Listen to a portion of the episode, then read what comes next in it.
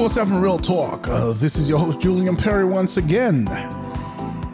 On this episode, I'm going to continue from the last one by popular demand, and we're going to chat about uh, a few more things related to suicides and uh, mental health, uh, some bail reform, and some other interesting topics.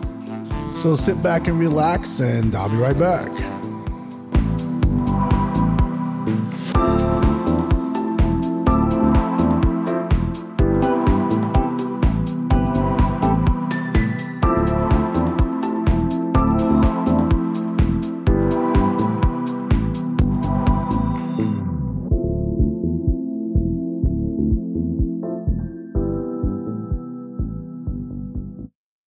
So, good evening, everyone. Uh, welcome to another episode of uh, 247 Real Talk Podcast.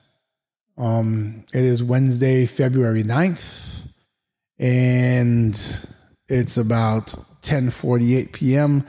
I should be um, probably in bed by now. I'm back to work, and I'm getting up at 4.45 every morning, but it's important for me to take this time out to record, and this is usually the best time for me to do it when it's nice and quiet and I have my thoughts in hand. Um, for those of you who followed this podcast from the beginning of the year, I did say that 2022 is going to be a breakout year, and we're going to approach some uh, topics that maybe are can be considered taboo because of the repercussions they can have sometimes of speaking about them, but it's time for a change. I've also decided that I'm going to start my show a little differently from now on. And I'm going to start my show with a serenity prayer. So here we go. God, grant me the serenity to accept the things I cannot change, the courage to change the things I can and the wisdom to know the difference. Your will, not ours, be done. Amen. So, the courage to change the things I can. What can we change?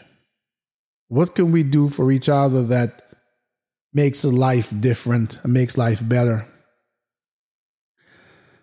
From last week's show, like I mentioned, I got a lot of different comments and, and things that people sort of hints and, and, and, and, you know, different things that people said. And so I'm going to give a little bit of time to some of those things in this episode. Again, trying to definitely not make it as long as last week's episode, but who knows? A few people reached out to me about that topic of suicides recognizing that even though that I touched on celebrity suicides in the last episode, that it is a crisis. You know, as I mentioned before, I get the extra TV um, email every day, and there's always a celebrity like once a week that committed suicide. But, you know, someone said to me, imagine all the emails you don't get.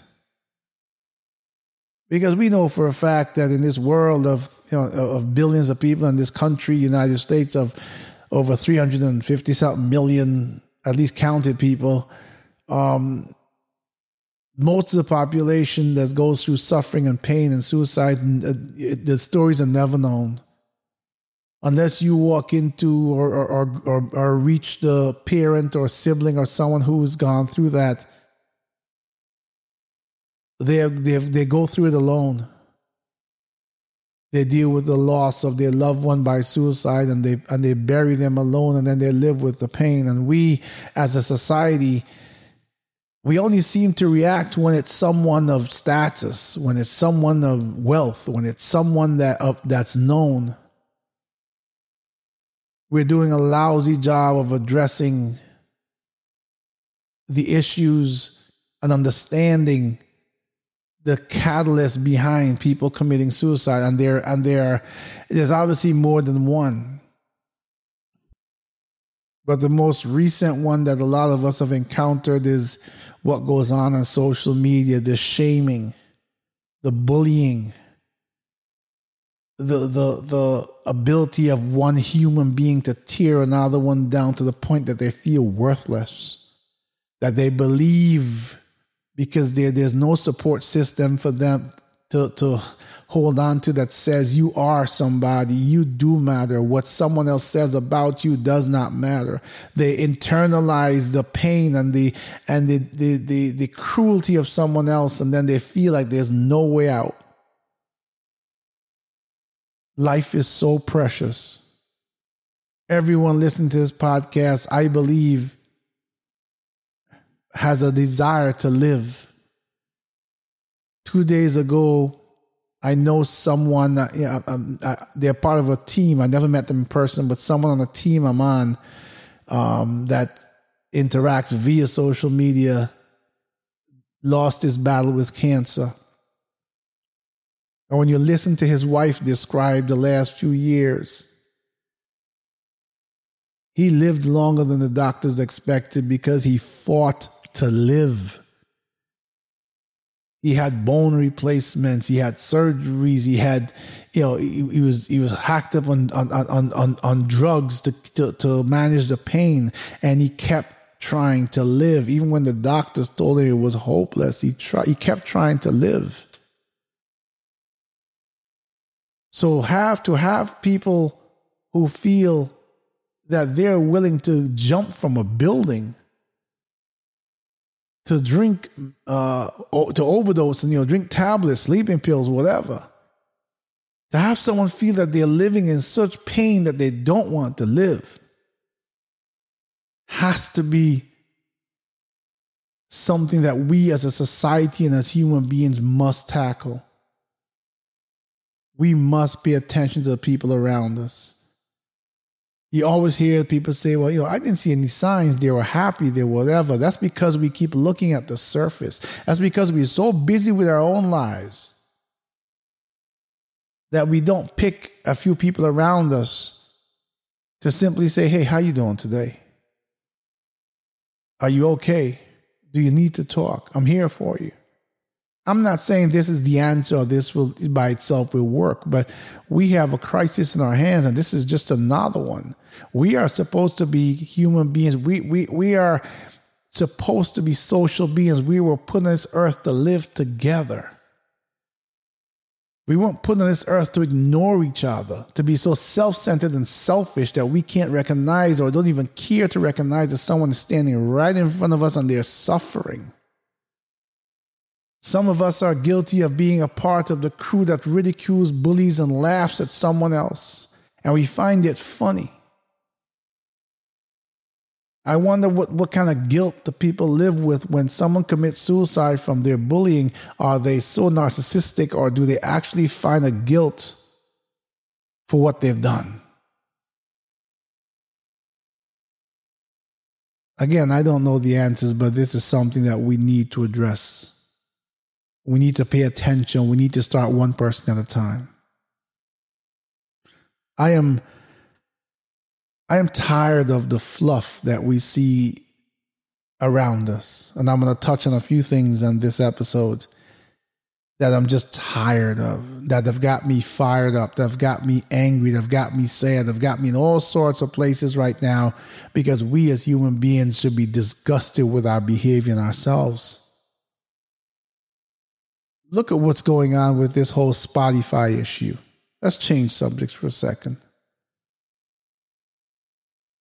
I, I, am, I am, it, it, it's, it's amazing to sit back as a spectator and look at what's going on. So Joe Rogan on Spotify, I think a year ago or two years ago, they paid him hundred million dollars to to be the sole, you know, to Spotify to be the sole platform for his show. He has something like 11 million uh, um, viewers or listeners per episode or something like that. And of course, that means advertising dollars for Spotify, big advertising dollars. So then, you know, these artists of, you know, black, white, all art start pulling their or asking Spotify to remove their work from from their platform because they're you know they're not doing anything about Rogan spend, spe, uh, spreading false information about COVID. And then it took a twist.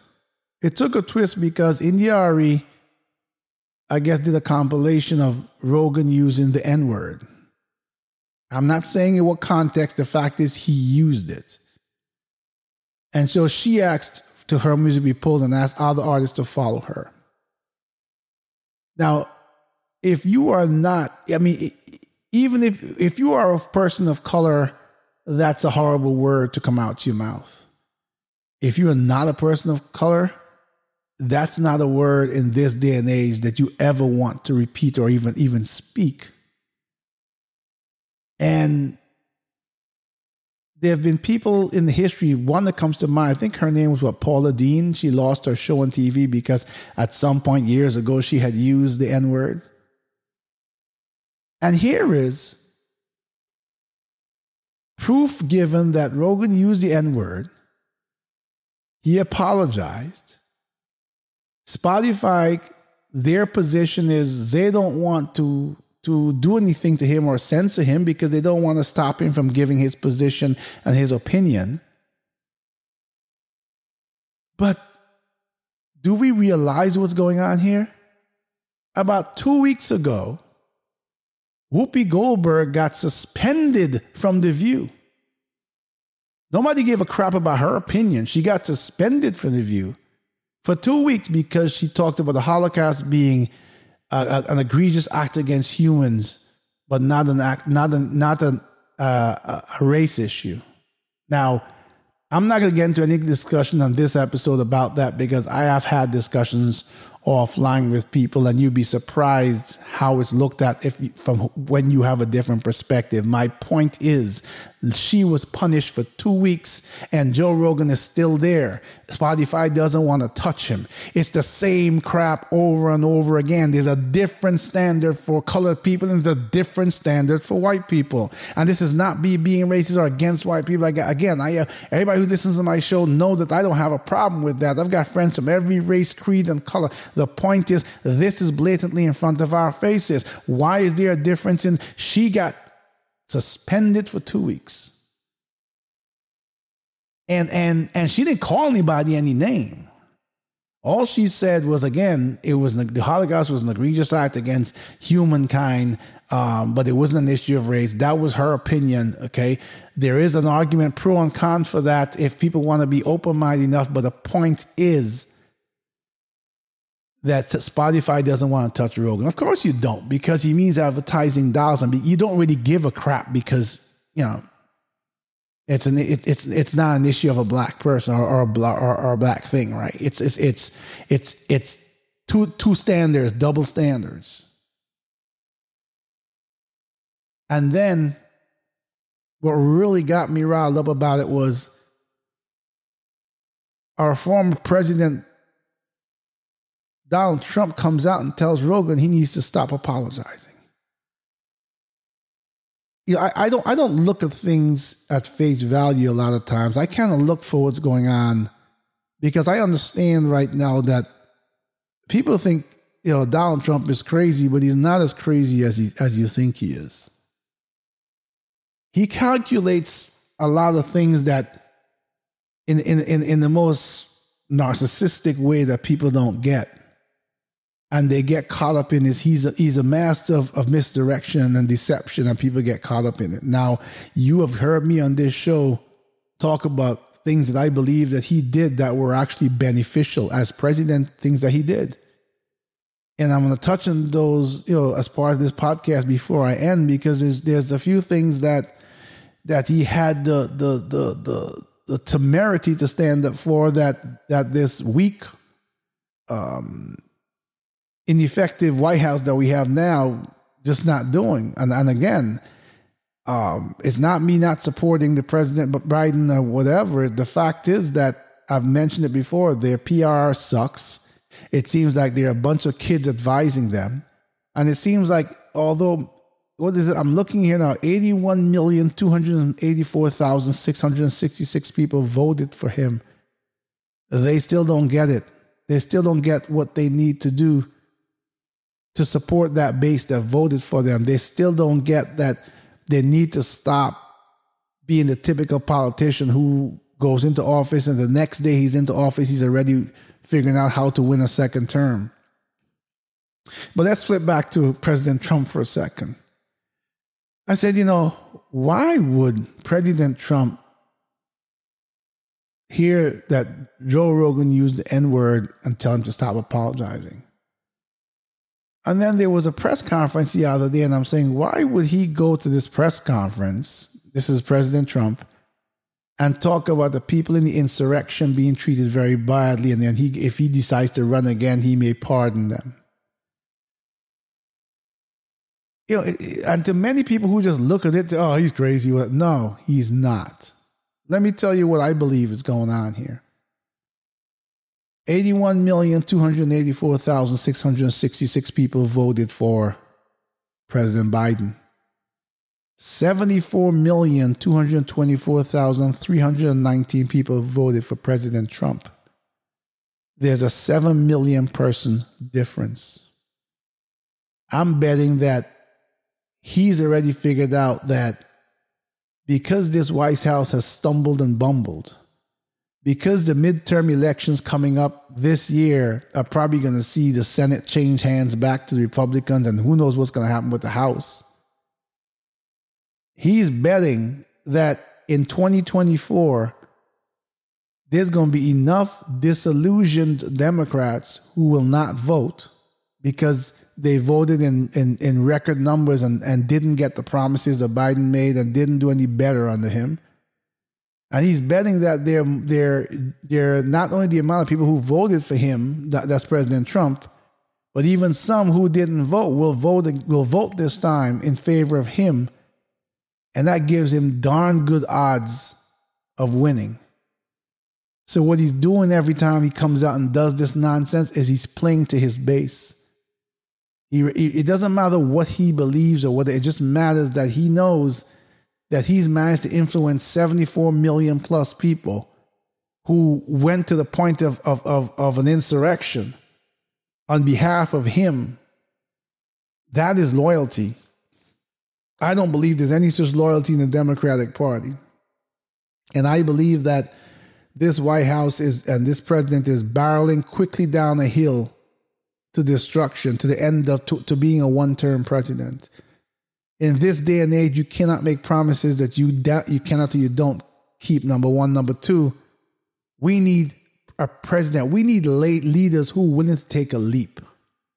We need leaders who are willing to put their their second term on the line to do what's right. We need leaders who want to make fundamental changes to make people's lives better. And they may be surprised when they go to run the second time around how much the difference they've made in making our lives a little easier and better translates into votes for them. I am so disgusted by the, la- the lack of action, the slowness, the horrible PR that comes out of our White House as many of you know, and most of you know, I am really, really, really upset with the lack of uh, follow through and commitment by by our current president on student loans. A lot of people were looking for relief. A lot of people have hung on his every word. A lot of people were actually looking for him to do even more than he said and to give them such relief that they could live it makes no sense to, to take federal funds that paid for student loans and crucify your population with it. And I don't want to quote a number of how many people have student loans outstanding now because I would get it wrong. It's been fluctuating, but it's it's it's in the millions. It's enough votes that make sure that that he gets reelected. But they're not focused on that. They're not folk. They're focused on you know the Build Back America bill you know, uh, all these things are great. Infrastructure bill, all these things are great if they're beneficial to most of your society. I keep saying, don't build me new roads that I can't afford to drive on because the gas prices are so high, and I can't afford a car because I'm paying student loans. I can't get a job that, that, that gives me enough income to live the way I need to to be able to meet my obligations. Retired parents are still paying student loans for their kids because their kids can't get a better job to, to be able to pay them on their own. So now parents are struggling now on whatever they have as a pension to live and to meet these obligations for fear that they get levied or garnished if they don't. And we just go around in this stupid circle that we call governing, and a bunch of people in Washington fighting with each other over the most ignorant and insignificant things that are just an art of misdirection.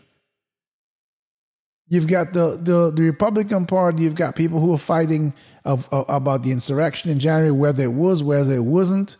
You know, you've got this body that, and, and this is what I think, and I'm going to speak on this too. I think the Republican Party, I honestly think that most of them in their private homes don't support President Trump. This is my feeling, personal feeling.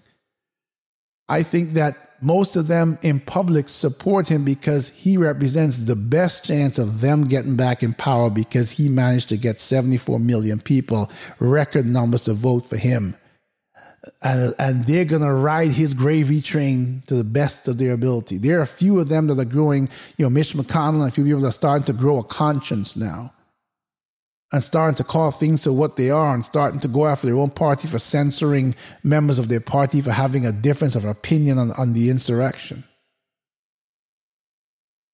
But the fact of the matter is, these people are strategists. These people are looking out for their future, their power. They want power by any means necessary. And we are such a twisted society that that that we don't really, you know, we've got 74 million people who really don't care if the president doesn't have moral or ethics. That's okay. But on the flip side, President Trump was the one who put in the moratorium on the student loans. President Trump did a few things that he, you know, in that same a personality of doing whatever I want and I don't give a crap, he did a few things that actually helped people. And he offered up an opportunity for this new administration, the Biden administration, to ride on the coattails and ride it all the way to victory. And what have they done? Nothing. Come May 1st, the, the moratorium on student loans is over. And, and millions and millions of those people who represent the 84,000 people who voted for him go back to a place of struggle go back to a place of uncertainty, go back to a place now they've, they've become accustomed to the relief of not having to pay these student loans. Trust me, their lives have been better for it. But we got a president who can't see it. We got a president who tell you what he can't do about it. You gotta, whether you like him or not, if President Trump was there and he said he's gonna do something about it, by hook or crook, he would have figured out a way. And this is why he's such a challenge to anyone in, in, the Democratic Party. People might not have, not like his morals, his ethics, his behavior, the things he does, the things he says, the things he can't say properly. But somewhere in there, they look at the conviction of the things he has done and the things that, that did benefit people and recognize that in all of, in the midst of all that madness, we wish we had a president now who would actually do that for the people. I have nothing, you know, that, significant prior to President Biden becoming president. All of the comments I make now are based on what I'm seeing coming out of the White House and how they're running this country. How unfortunately it's been his it's, it's been it's it's it's a part of history that defines the ongoing weaknesses of the Democratic Party. Just as how the Republican Party can be considered ruthless, they're going to get what they want however they want it. And the Democratic Party will say, no, we're not going to do that. We're going to try and pay fair even if we lose. Oh, that sounds nice, you know, Mars and ethics. But you're in politics. And you've got the power to do the right thing. I was not a, I had my issues even with things from the Obama administration, but I, I have to, to give him credit for tackling universal health care, even though it was one of the things that he was told would ruin him, and it hasn't. And the fact of the matter is, it was not a perfect bill, but the point is, he decided that was one of the things that would make a difference in many lives, and it has. If you don't have your health, you don't have anything. And he put everything on the line to accomplish what he said. So now President Biden, Mr. President, you've got the ability to affect millions of lives by removing the burden of student loans. The people who went to school are working here in the United States and are giving their expertise back to this country. Even if it's at McDonald's because you don't have anything in place to make sure that they, they get a good job, or that you have no, no checks and balances to make sure that the degree they get is worth anything from the school they get it from you know, each and every time I, I, I, I, record an episode and I, and I look up my notes, I say, you know what, I'm going to spend less time on student loans. And each and every time I don't because it is a, it is a, people keep sending me messages. People keep discussing with me. You'd be surprised how many people are in different stages of effect because of it.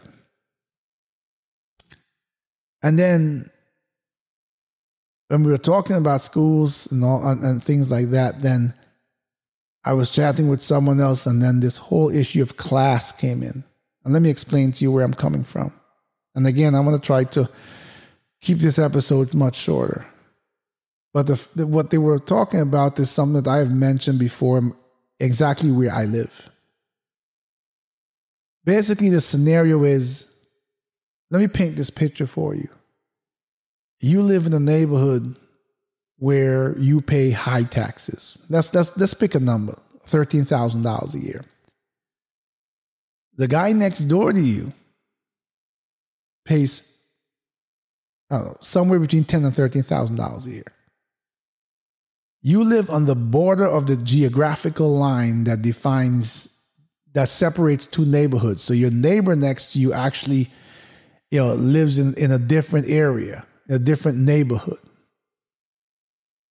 The school districts are, are drawn out where they're defined by that neighbor, uh, that, that border with your neighbor next to you. So he's in a different school district than you are. You're paying the same taxes, you may be paying even more.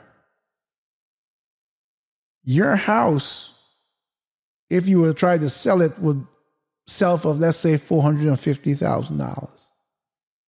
His house next door to you will sell for seven or eight hundred thousand dollars. His house is smaller than yours, has less yard space, might be slightly older than yours. Your house visibly in every and in every way structurally is way better than his, but his is worth three hundred thousand dollars more than yours. Why? Because the way they drew the line, he's in a different neighborhood. And in that neighborhood, the school down the block that his kids go to is rated 9 out of 10 and all the resources of tax money and everything are put into that school district the best teachers the best facilities and you live next door to him that means that you when you come out of your house you are 20 feet from his driveway and your kids have to walk down the block past that great school and go to the next school down the road that's rated 2 out of 10. You're not allowed to go to the school his kids go to because you're not in the same school district. You have to go to the other school up the road that none of your tax money and no resources are put into. Now, let's think about this for a second. Seriously, this is a problem across many areas in the United States because what they're doing is class segregation. Because people, people, minority people, you know, middle class, whatever, even minority people, looking to buy a home, can only afford the home in, in that run in the four, let's say the 400 and stuff, for the most part. So they can only afford the homes in your neighborhood. Because right next door, that home is $300,000 more. So people of wealth live in the neighborhood right next to you. And we know that wealth, or what wealth looks like still in this day and age, if you looked at it as, as in terms of uh, ethnicity, in terms of race and color and creed, it's, it's, it's, it's white and it's colored people separated. Am I doing that that invisible geographical line, you just separated the neighborhoods as well. So you'll find that the neighborhood with the $400,000 houses, you have more of a mixture of people. You'll have white there too, but you have predominantly colored people moving into that neighborhood because that's where they can afford it. Only one or two people of color can afford to go to the other neighborhood. And, and then you, they take the money, even though you're paying the same taxes or maybe even more than they are, and they're, they're taking the money and putting it into that school district so they get the best schools, and your brilliant child suffers. So, what do you do?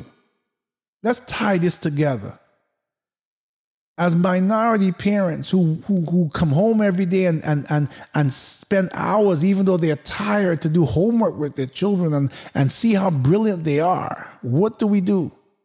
We want the best for our children.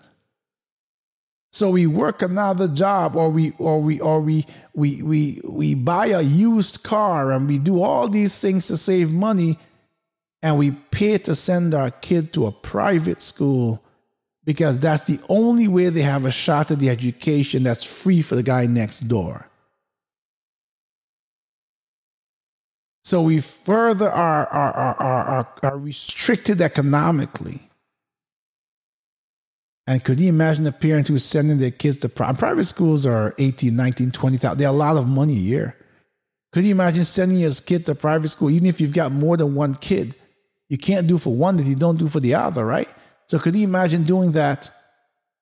And then here we got this president who's saying, oh, by the way, May 1st, you're going to owe me my student loans too.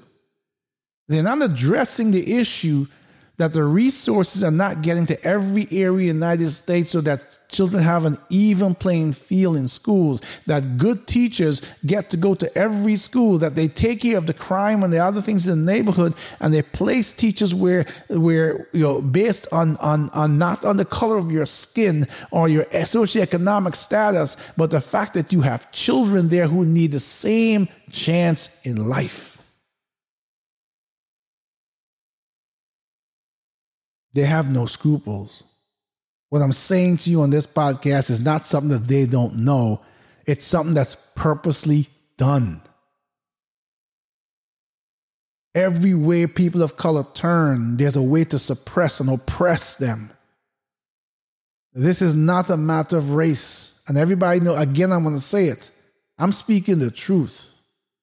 I have no issue with any race.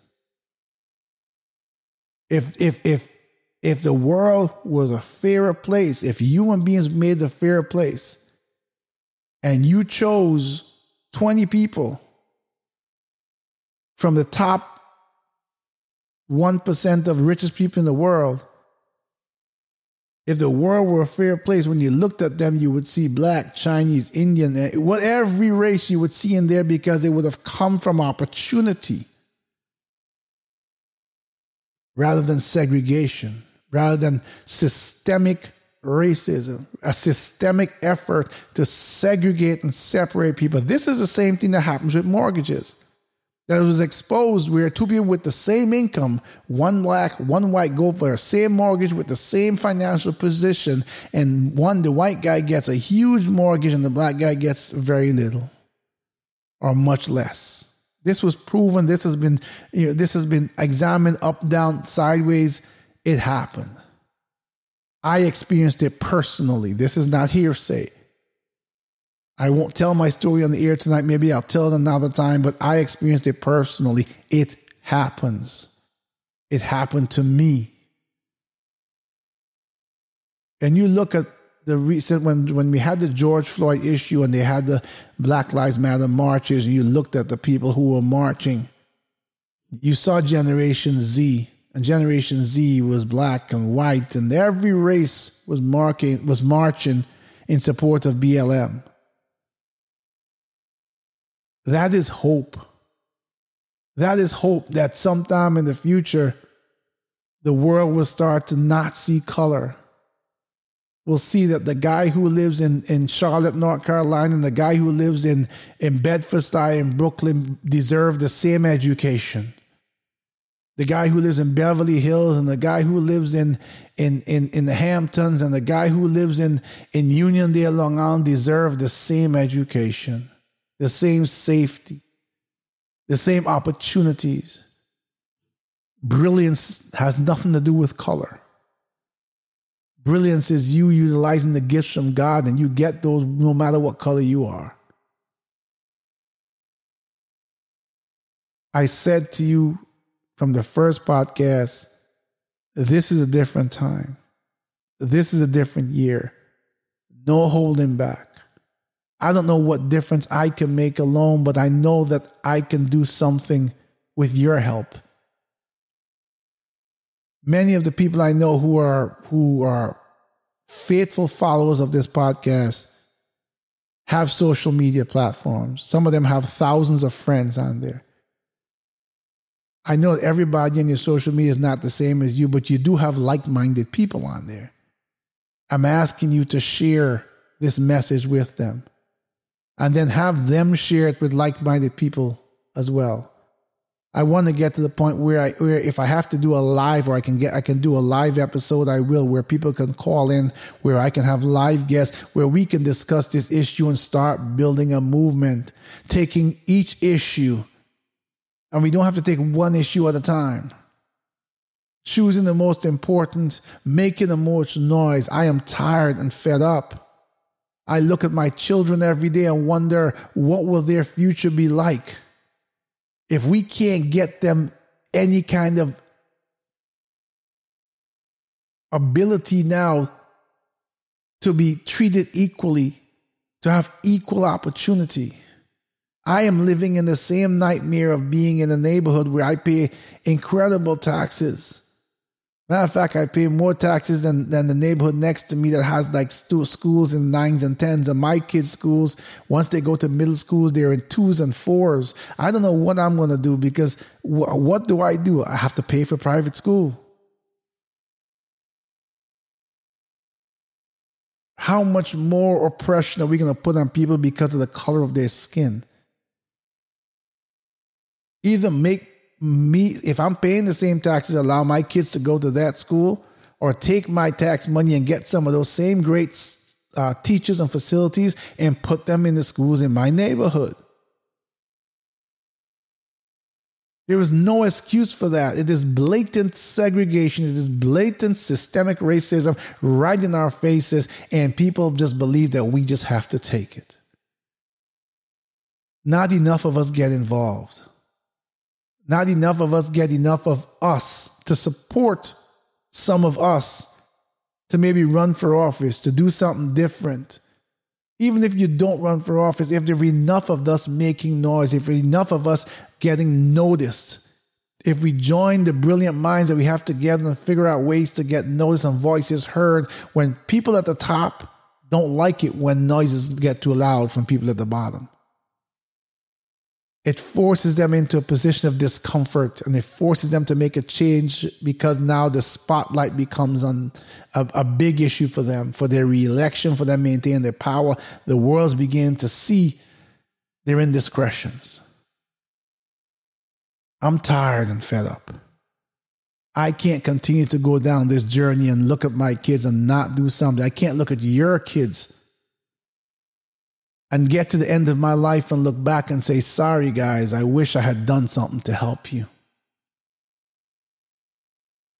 There are a lot of children out there in, in neighborhoods that are suffering, that are oppressed to the point where there's, there's minority crime upon minority crime, and people want to label it and call it all sorts of things and give it all sorts of blame. But the fact is, this, this, this, this society we live in, not only in this country, but around the world, wherever it happens, they use the, this, this set of tools that they have politically.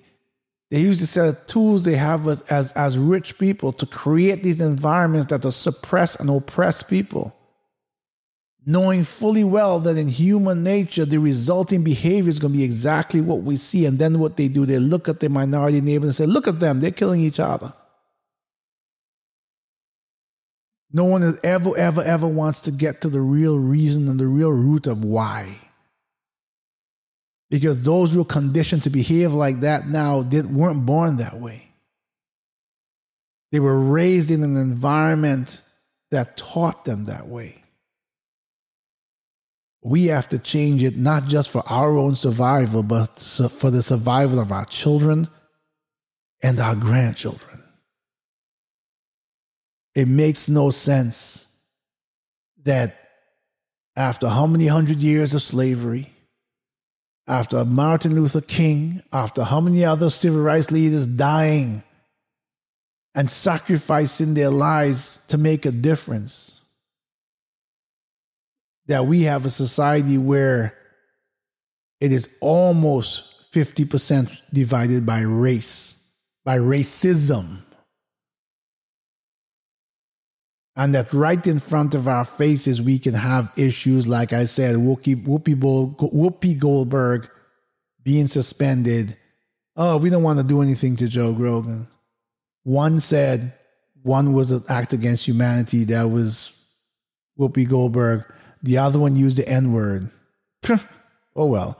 We'll punish the one who said that the Holocaust was was a ghastly act against humanity because she said it was not a race issue. And again, that's going to be an explosive episode. But we're not going to punish the guy who used the N word and who's been spreading uh, false information that, like, you know, could or could not have led to someone losing their life with from COVID. One's black, one's white. Like it or not, this is our reality. I urge you, and I'm going to tell you each and every episode, I want to see the numbers. I pay attention to them because I think that we need to make a difference. Everybody's busy. We get up early in the morning. I get up at 4:45 in the morning. We go through our day. We this, we that. We run. We just kids, the school, the homework, and everything. At the end of the day, we just want to plop down in bed. I get it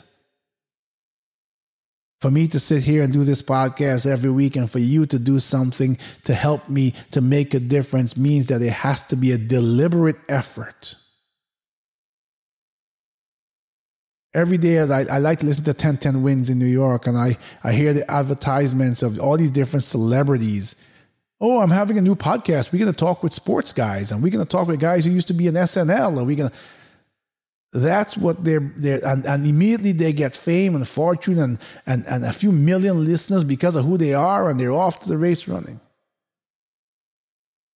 None of those issues are going to change the value and the, and, uh, and the level of, of, of, of quality of our lives. Listening to celebrities, that's fine. That's entertainment. And there's a place and time for that right now in 2022, it's a time and place and a call to action. I'm doing mine. I'm calling upon you to do yours.